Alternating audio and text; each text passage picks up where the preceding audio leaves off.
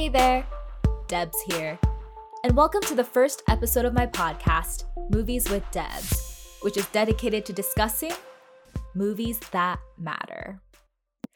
So, what better way to kick things off than with the South Korean film Parasite? After its four major Oscar wins, including becoming the first non English language film to win Best Picture, Parasite is the one movie that everybody is talking about.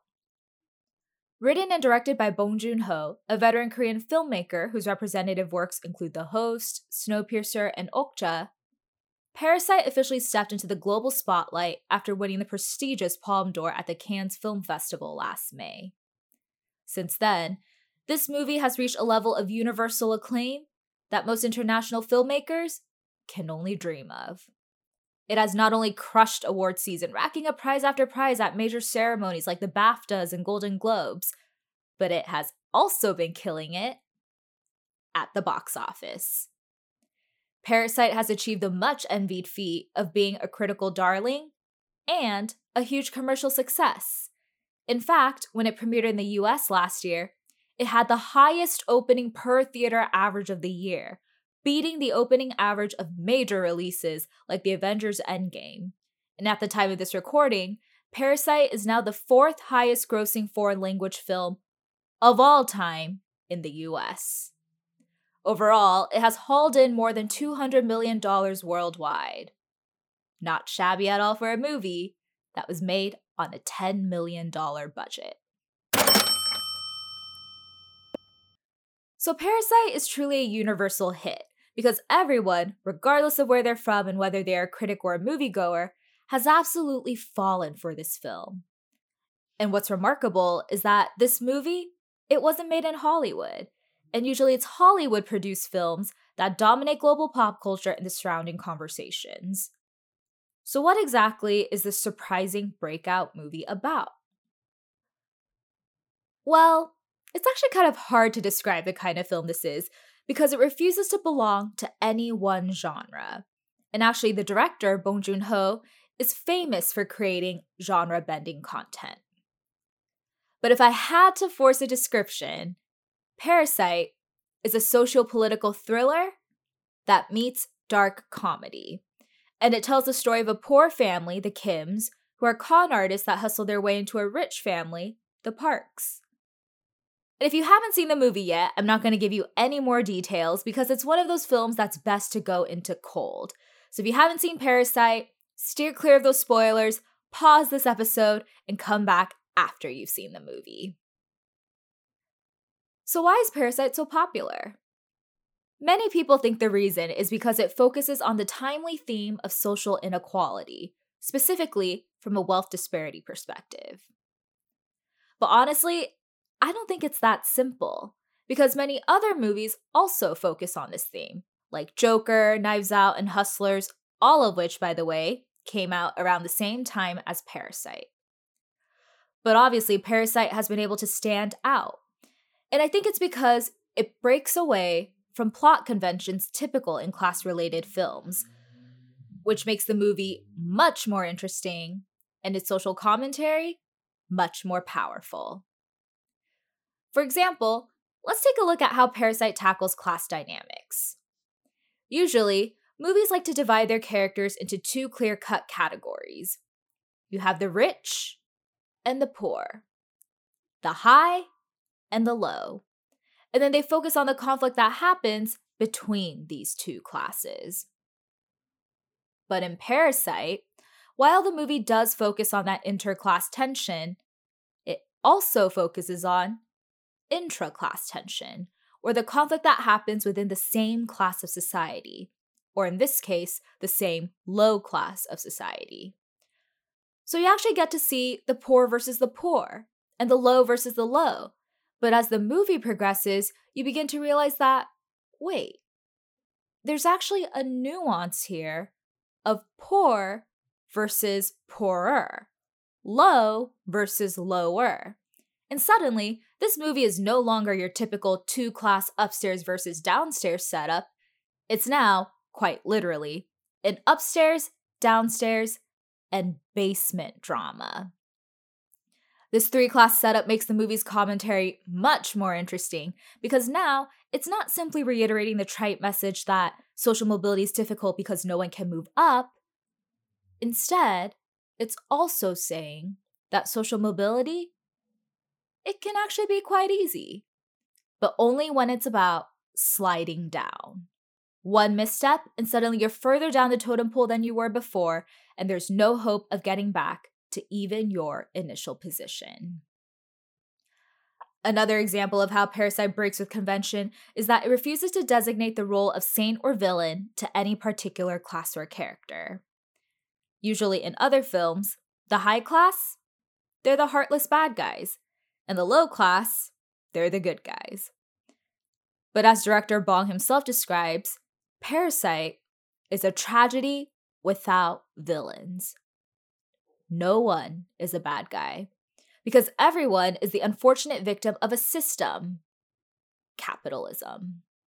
Capitalism is the one responsible for creating the social structures and tensions that push the characters over the edge. So, in some ways, you could even argue that the true parasite in the movie is capitalism.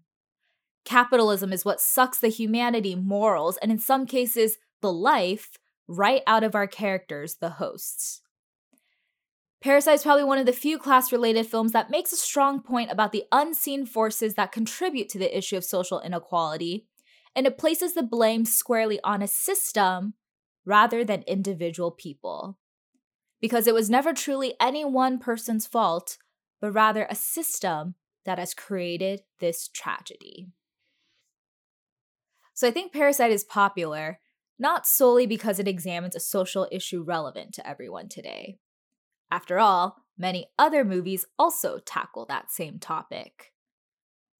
But it's how Parasite approaches the topic and tells its story that separates it from the pack. Its new take on your typical class conflict movie not only makes it wildly entertaining to watch, but also unforgettable. Because unlike other films that try to simplify and keep things black and white, Parasite fully embraces the complexity of social inequality. It uses original storytelling, provocative symbols, and metaphors beyond just parasites to fully illustrate all the different moving parts and pieces of a very complicated issue, thus providing viewers with many things to think on long after the credits have stopped rolling. So, I want to switch gears a bit and talk about how this movie was made. Because, man, if you thought the movie's story and commentary was already pretty impressive, wait until you hear about how they actually made this film. First, production design. Did you know that the gorgeous house of the wealthy Parks is not actually a house? Yeah, that was a set built specifically for this film and there was a lot of thought put into its architecture because for a normal house, the main consideration is the inhabitants' comfort and what layout makes sense for a place that's going to be lived in. But for a movie set, the main consideration is blocking and whether the camera can get all the shots it needs. So, actually, if you were to visit this house, probably find it looking rather strange and not a place you'd want to live in. But the fact that it looks so beautiful and real on screen is a testament to the team's genius and mastery of production design. Also, that house in some ways becomes its own character in the film. The production team actually worked closely with the director and screenwriter to design the house such that it would be another layer of symbolism to the film. For example, they purposely created many stairs throughout the property, invoking images of climbing or sliding down social ladders. And the huge living room window that was intentionally made to look like a huge movie screen, as if we're watching this tragedy unfold from a distance through a movie screen. Other locations in the film that were also actually sets include the Kim semi basement apartment in the neighborhood they live in. Those are actually built inside a huge water tank for purposes that are obvious if you've seen the film. Another interesting aspect around how the film was created is its editing. What struck me and many of my friends after watching Parasite is how the pacing of everything felt just right. Nothing was too slow, and nothing was too fast. And that in large part has to do with the editing of the film. And what's interesting is that the director, Bong Joon Ho, actually storyboards his entire screenplay in great detail before filming so that he only shoots what's necessary, which makes both filming and editing quite efficient. So prior to shooting Parasite, Bong worked with his editor, Yang Jin Mo, to figure out what the rhythm and pacing for each scene would be in order to set the right atmosphere and build up tension. And once they figured everything out and finalized the storyboard, Bong shot the film and Yang edited it. One fun fact is that this movie apparently includes fewer individual shots than the average feature film. It has 960 compared to your average of about 1300. And it's because in Parasite, there were other camera movements like panning that artfully transitioned one scene to the next. If you couldn't tell already, I'm a pretty big fan of Parasite. So I'm thrilled to see how successful it has been. But I'm also particularly excited about what their success means for the future of cinema. When Bong Joon Ho accepted the award for Best Foreign Language Film at the Golden Globes, he said, Once you overcome the one inch tall barrier of subtitles, you will be introduced to so many more amazing films. I hope that Parasite's success will open the door for more international films to go mainstream and that voices from different countries would be heard, respected, and celebrated. That's why I was so excited about Parasite's Oscar Best Picture win because it shows that good cinema, it can truly come from anywhere. And one of the most established and revered institutions for film, Hollywood, has finally not only acknowledged but also fully embraced that truth after 92 years. Parasite is the first non English language film to take home the top prize at the Oscars in the Academy's 92 year history.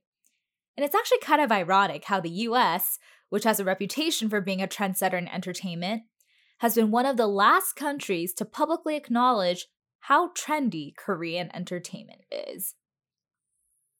As someone who has followed Korean entertainment for over 10 years now and even briefly worked in the industry, I've seen how Korean content has not only dominated all of Asia, but also built up a huge, passionate following outside the Eastern Hemisphere, particularly in Latin America, Europe, and even parts of the Middle East. So many Korean television dramas are exported to those countries for crazy high licensing fees, and KCON, which is a convention for all things Korean pop culture, has taken place all over the world, in countries like the United Arab Emirates, Japan, Australia, and France, drawing in thousands of fans at each location. In fact, so popular is Korean content that a Chinese journalist coined a now widely used term to describe it Hanliu, or in Korean, Hallyu, or literally translated into English, the Korean wave. Because yes, Korean entertainment has swept over the world like a tsunami wave. Maybe that's why, when Bong was asked during award season if he wanted an Oscar and if he was nervous about all the hype around potentially winning one, he kind of just shrugged off the questions and said, Well, the Oscars, they're a local ceremony, so not gonna stress about it. That comment was widely seen as throwing some subtle shade at the Oscars, but it's true. Hollywood, and the rest of the American entertainment industry for that matter, really exists in a bubble. But with Parasite's wins, it's as if American entertainment is finally slowly opening up and using its respected reputation and influence to support and drive attention to more diverse works. But interestingly, though, there are quite a few American shows and movies that are actually remakes or spin offs of popular Korean content. But that fact, for some reason, has largely gone unadvertised or noticed. For example, did you know that Fox's popular show, The Masked Singer, is actually a remake of a popular Korean variety show of the same name? Or that ABC's The Good Doctor is both a remake and a spin off of a wildly popular 2013 Korean drama of the same name? Or that Sandra Bullock and Keanu Reeves' movie, The Lake House, is actually a remake of a classic Korean movie, Il Mare. There's a whole list of existing and upcoming movies and shows that are actually all based on Korean source material, including an upcoming HBO limited series that will be an English adaptation of Parasite. So I'm glad that Parasite and its original Korean team has been recognized and heavily celebrated for their outstanding work. And I hope that this recognition signals that maybe change is finally coming to a historically self centric Hollywood. I forget which media outlet it was, but one of the headlines I saw after the Oscars was Oscars recap Parasite won Best Picture, and that's all that matters. And I totally agree. Because there's something mind blowing, but also promising about how Hollywood voted for someone who was completely not Hollywood to take home the most prestigious prize they could hand out. Hopefully, this isn't a one time thing, but the start of a lasting pattern, because great cinema, it can truly come from anyone, anywhere. We just have to keep our eyes and mind wide open to see it. So, thanks for tuning into the first episode of Movies with Debs, where we talked about Parasite, the reasons for its popularity, and why it's significant. If you liked what you heard, please subscribe so that you can get notifications for future episodes. And if you'd like to share with me your thoughts on Parasite or suggestions for movies I should watch, you can always find me on Twitter with the handle at Debs underscore speaking. Thanks for listening and hope you enjoyed it.